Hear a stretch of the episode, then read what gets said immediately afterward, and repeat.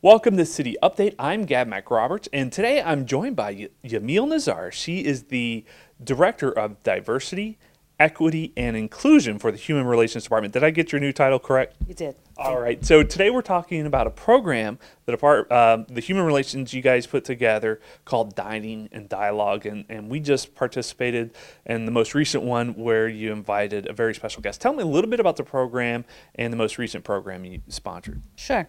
So, Dining and Dialogue is an initiative by the Fayetteville Cumberland Human Relations Department and the Commission, where we bring people from the community, elected officials, to have uh, share a lunch and or share a meal, and then have some dialogue around issues in our community.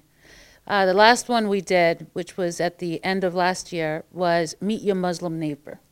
And we gave the community, about 100 people, an opportunity to sit with Muslim leaders and to talk about what they think they know, you know, and then have the leaders give them a perspective as to what is true and what is myth or what is not right. Um, and it's all about heightening people's awareness. Today, we had a collaboration with the Vision Resource Center where we gave a little over 100 people an opportunity to have lunch, uh, either blindfolded or visually impaired by using simulators. And then afterwards, we had dialogue um, as it relates to barriers and challenges that persons in our communities who are visually impaired or blind have, and also to try to figure out some solutions. One of the things that came out of today is that the public needs more information about the visual aids that people in this community use. Um, for instance, what some people call the stick, it's actually a white cane. And when you see that white cane, white cane, the person using that white cane, what you should do in order to assist.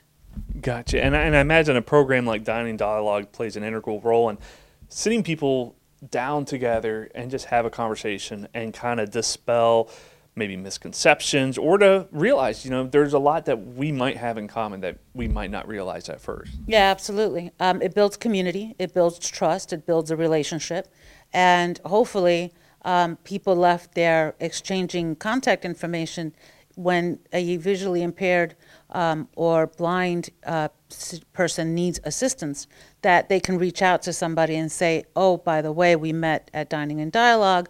I need somebody to help me go clothes shopping." Well, I want to thank you for joining us, Emil, to explain a little bit about Dining Dialogue. Uh, once again, if you want to participate in the next Dining Dialogue, just go to the city's website at fayetteville.nc.gov. We post everything that's going on there um, on the news section and upcoming event section. And you can also follow us on Facebook because we put everything that we do out there to the community on Facebook as to give them a heads up on how they can participate. So thank you for joining us.